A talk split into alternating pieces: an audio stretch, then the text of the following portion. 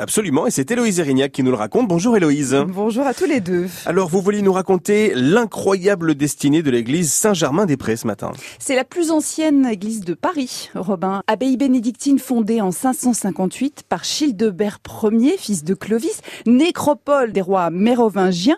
Eh bien, figurez-vous que ce lieu hautement historique abrita pendant plusieurs années une raffinerie. Ah bon? Ouais, remontons à l'époque de la Révolution française où nombre d'églises furent réquisitionnées par l'État. Ouais, la religion avait un petit peu moins le vent en poupe euh, tout à coup.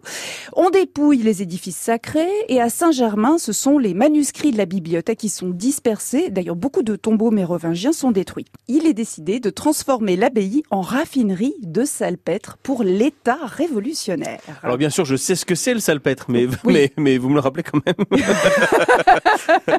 Je vous le rappelle. Ouais. Mais c'est surtout, c'est surtout pourquoi on, on raffinait le salpêtre. Oui, pourquoi? Eh ben oui, parce que à l'époque c'est une ressource très précieuse, le salpêtre. Donc effectivement, c'est euh, les cristaux blanchâtres ou grisâtres qui apparaissent dans les caves ou au bas de votre mur euh, s'il est mal isolé, par exemple, s'il y a des infiltrations.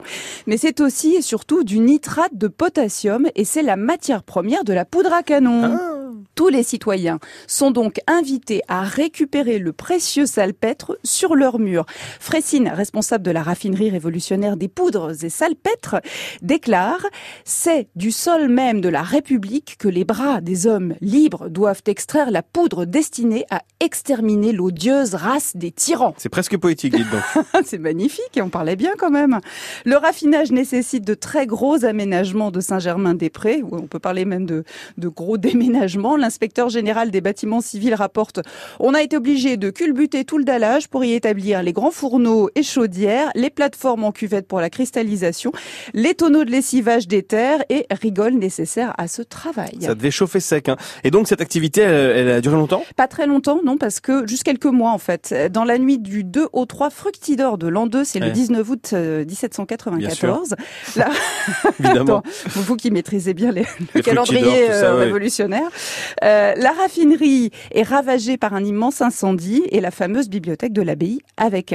Il est alors question de détruire définitivement l'édifice, mais l'inspecteur général des bâtiments civils plaide pour sauver l'un des plus anciens monuments de Paris et obtient un sursis. L'église Saint-Germain-des-Prés, ancienne raffinerie de salpêtre, est donc une survivante. Vous y penserez la prochaine fois que vous passerez à proximité.